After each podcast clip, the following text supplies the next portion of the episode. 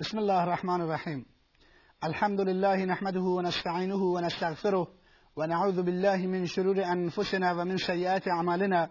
من يهده الله فلا مضل له ومن يضلل فلا هادي له. وأشهد أن لا إله إلا الله وحده لا شريك له.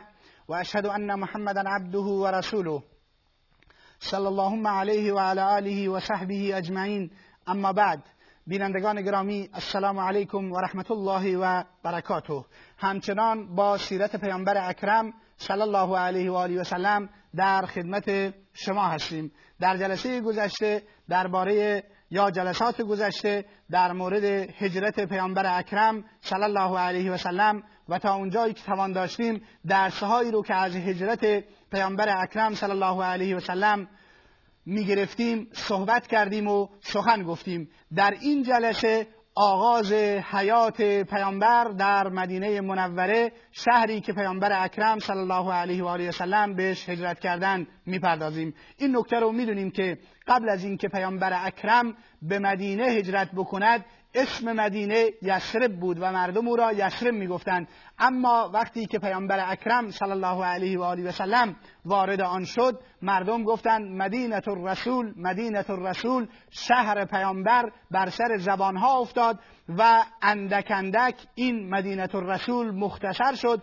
و نام مدینه یعنی شهر که هدف همان شهر پیامبر هست بر سر زبانها مان و اینگونه نام قبلی محل هجرت پیامبر اکرم صلی الله علیه و آله و سلم از یسرب به مدینه تغییر پیدا کرد. به هر حال بعد از اینکه پیامبر به مدینه منوره هجرت کرد در مدینه با وضعیتی جدید و شرایطی بسیار جدید و بسیار متفاوت از شرایط قبلی مواجه و روبرو بود.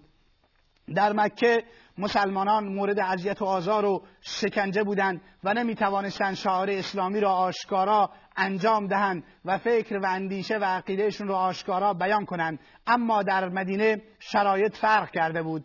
دیگه تعداد زیادی مسلمان بودند. مسلمانان می توانستند آزادانه حرف بزنند. احکام و مسائل و شعائر اسلامی رو آزادانه انجام بدن و بهشون عمل بکنن در نتیجه شرایط متفاوت بود. پیامبر اکرم صلی الله علیه و سلم گامه های نخستش را در مدینه برای تحکیم حکومت اسلامی و برای برگزاری حکومت اسلامی و دولت اسلامی برمیدارد و در این راستا اقدامات بسیار مهمی رو انجام می‌دهد که اولین اقدام پیامبر اکرم صلی الله علیه و سلم ساختن مسجد بود. بعد از اون پیامبر اکرم در میان مهاجرین و انصار پیمان اخوت و برادری ایجاد کرد و بعد از اون هم پیمان یا صحیفه ای رو یا منشور رو دستور و قانون اساسی را برای شهر مدینه و ساکنان مدینه که عبارت بودند از مهاجرین، انصار، مشرکین و یهود بست و به امضای همه گروه های ساکن مدینه رسون و بعد از اون هم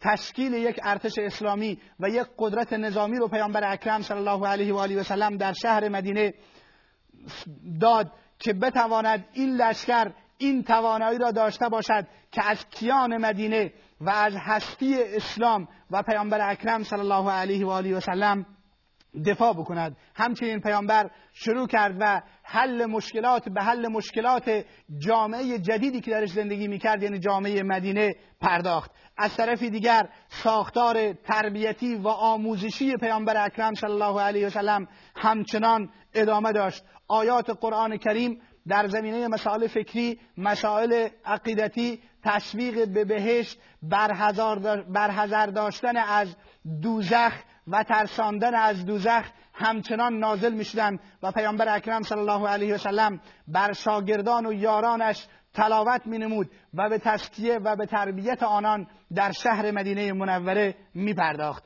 از طرف دیگر اندک اندک که مسلمانان از نظر عقیدتی و فکری ساخته شده بودند دیگه و آمادگی برای پذیرش احکام اسلامی رو داشتن. احکام اسلامی در مدینه منوره نازل می‌شد. چنانچه فرضیت روزه زکات در مدینه منوره نازل شدند و همچنین جامعه مدینه روز به روز شکوفاتر و با پیشرفت و ترقی بیشتری پیش می گرفت اما بپردازیم به اولین اقدام رسول اکرم صلی الله علیه و آله و سلم.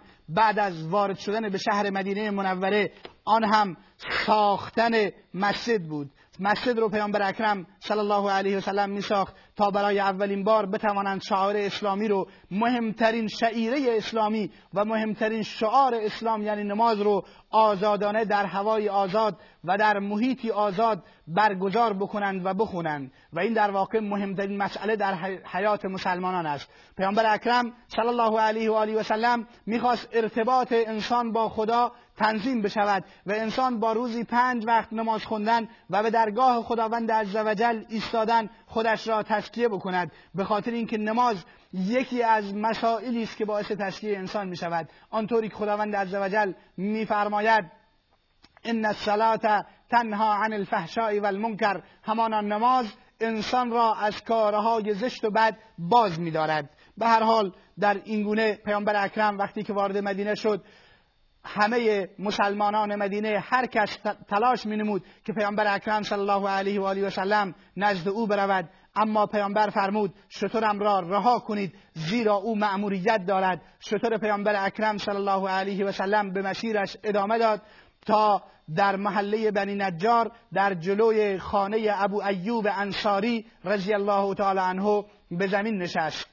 شطور رو بلند کردن باز هم شطور دوری زد و مجددا اومد اونجا به زمین نشست. پیامبر اکرم صلی الله علیه و سلم فرمودند هذا ان الله المنزل. این ان الله منزل ماست و جای ماست. و خانه ابو ایوب انصاری رضی الله تعالی عنه که در اون کنار بود پیامبر اکرم صلی الله علیه و آله و سلم وسایلش رو و در خونه ابو ایوب انصاری گذاشت و در آنجا سکونت گزید و بعد از اون دستور داد که در اون جایی که شطور خوابیده است پرسید این زمین مال کیست؟ این زمینی که شطور پیامبر اکرم صلی الله علیه و سلم درش خوابیده بود مال دو کودک یتیم نوجوان یتیم به نام سهل و سهل بود که اینها تحت سرپرستی اسعد ابن زراره رضی الله تعالی عنه زندگی می‌کردند.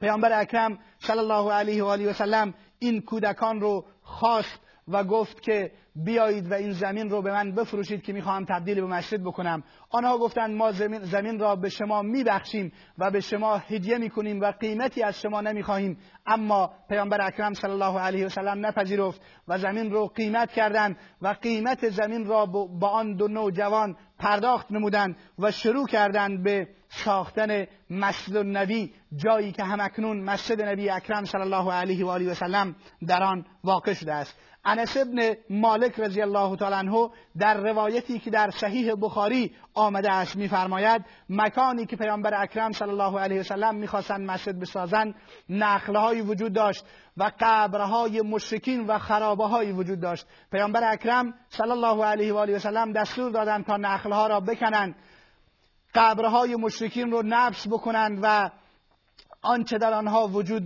دارد بیرون بریزند و همچنین دستور داد تا خرابه ها صاف و هموار گردد و اینگونه در اون مکان ساختن مسجد النبی تحت سرپرستی و مشارکت شخص رسول اکرم صلی الله علیه و آله و سلم آغاز گردید.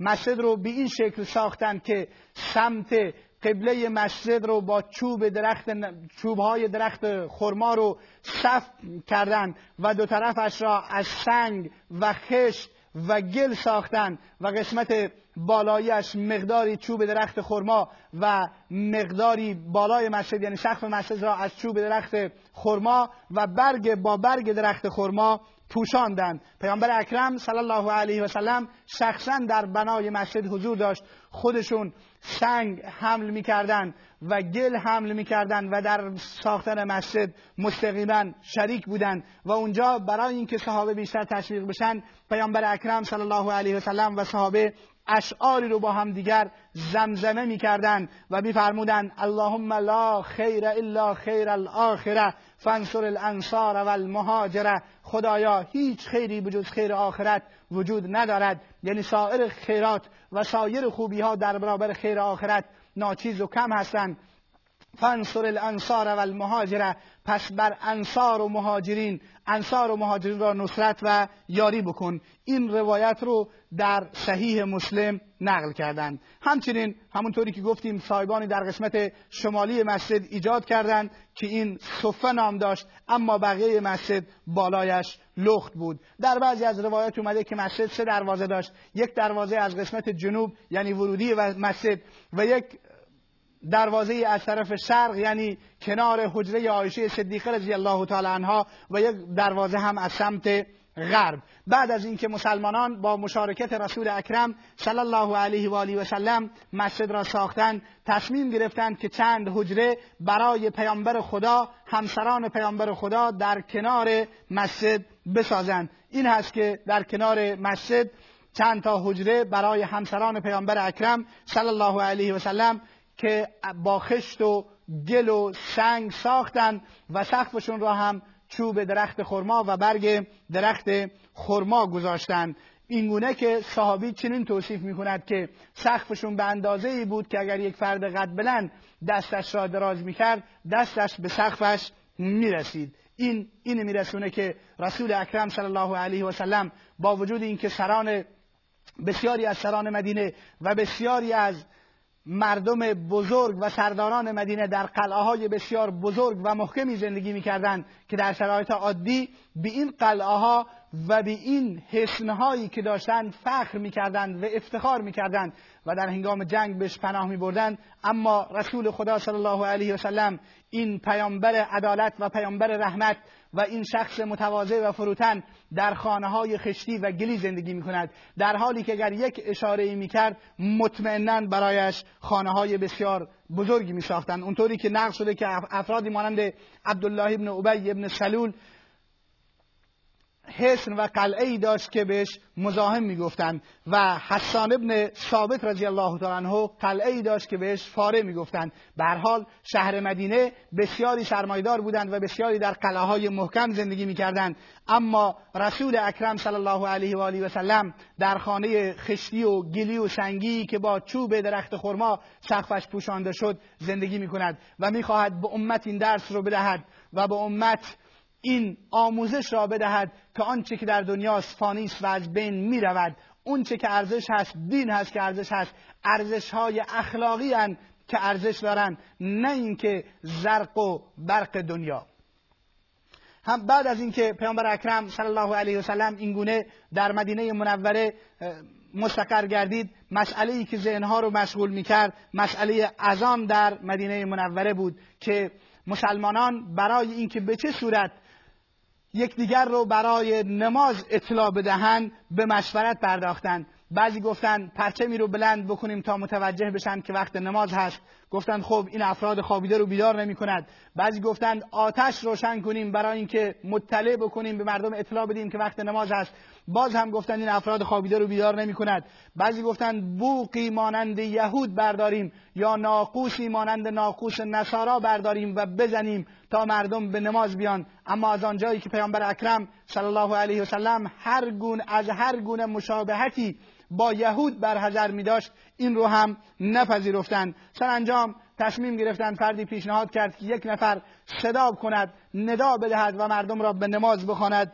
که این مسئله مورد اتفاق قرار گرفت و عبدالله ابن زید انصاری رضی الله تعالی عنه مردم را به نماز فرا می‌خواند تا اینکه آنطوری که خود عبدالله ابن زید انصاری رضی الله تعالی عنه تعریف می‌کند می‌گوید روزی میان خواب و بیداری بودم که شخصی نزد من اومد و گفت هنگامی که می‌خوای مردم را برای اذان صدا بکنی این کلمات رو بر زبان بیاور, بیاور و کلمات اذانی را که ما فعلا در اذان میگیم برای عبدالله ابن زید انصاری نقل کرد. عبدالله رضی الله تعالی عنه آمد خوابش را برای رسول اکرم صلی الله علیه و آله و سلم تعریف نمود. رسول خدا صلی الله علیه و آله و سلم فرمود انها لرؤیا حق.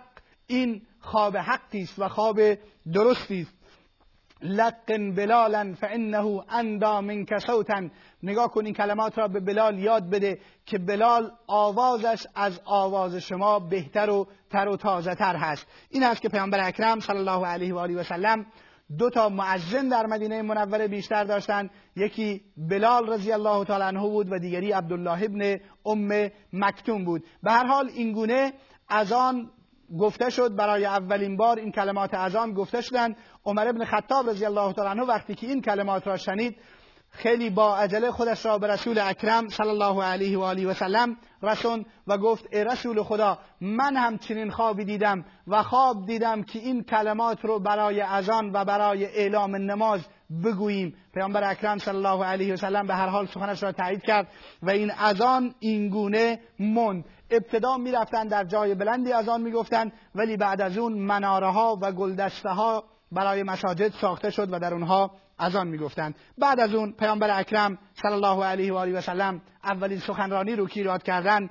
در اون اولین سخنرانی مردم رو گفتند ای مردم شما به زودی از دنیا خواهید رفت و در بارگاه خداوند متعال حاضر خواهید شد. آنجا خداوند از شما خواهد پرسید که شما چه کاری انجام داده اید و شما پس وقتی که اینطوری از شما هر طرف را که نگاه کنید و به جلوتون که نگاه کنید فقط جهنم را می‌بینید. پس اگرچه به یک نصف خرما هم شده از خودتون رو از آتش جهنم نجات بدهید و اگر خرمایی ندارید با سخن خوب خودتون رو از آتش جهنم نجات بدهید. و این گونه مردم رو تشویق به انفاق در راه خدا نمود و در سخنرانی بعدی هم رسول اکرم صلی الله علیه و سلم مردم رو به خواندن قرآن کریم رعایت تقوا توحید و یکتا پرستی تشویق نمود و از مردم خواست که قرآن رو زیاد کلام خدا را سخن خدا را قرآن را زیاد تلاوت بکنن تقوا رو رعایت بکنن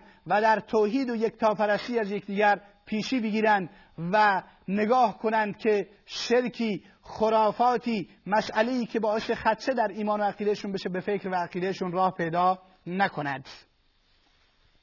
بحث بعدی رو که در واقع مطرح هست در اینجا سخن بعدی صفه یا اهل صفه هستند که صحبت ازش زیاد می شود در این مرحله صفه یا اهل صفه چه بودند؟ آنچه مسلم هست چه کسانی بودند؟ ما گفتیم که صفه به معنی سایبان مسجد پیامبر اکرم صلی الله علیه و آله و سلم می باشد و اهل صفه کسانی بودند که در زیر سایبان مسجد نبی اکرم صلی الله علیه و آله و سلم زندگی می‌کردند و جریان این اهل صفه و صفه رو در جلسه بعدی خدمت دوستان عزیز بیان خواهیم کرد چون اشاره می شود که وقت به پایان رسیده. پس در این مرحله ما می‌بینیم که رسول اکرم صلی الله علیه وسلم وارد مدینه که می شود. اولین اقدامی که می کند مسجد النبی را می سازد به خاطر اهمیتی که دارد اهمیتی که نماز دارد و بعد از اون حجره های کنار مسجد النبی برای نبی اکرم صلی الله علیه و آله و سلم ساخته می شود تشریع و قانونگذاری از آن می شود و پیامبر اکرم صلی الله علیه و سلم کلمات از آن رو تثبیت می نماید و سخنرانی های پیامبر اکرم صلی الله علیه و سلم در مدینه منوره آغاز می گردد تا جلسه دیگر و بحثی دیگر که ادامه حیات پربار نبی اکرم صلی الله علیه و سلم را پی خواهیم گرفت. السلام علیکم و رحمت الله و برکاته.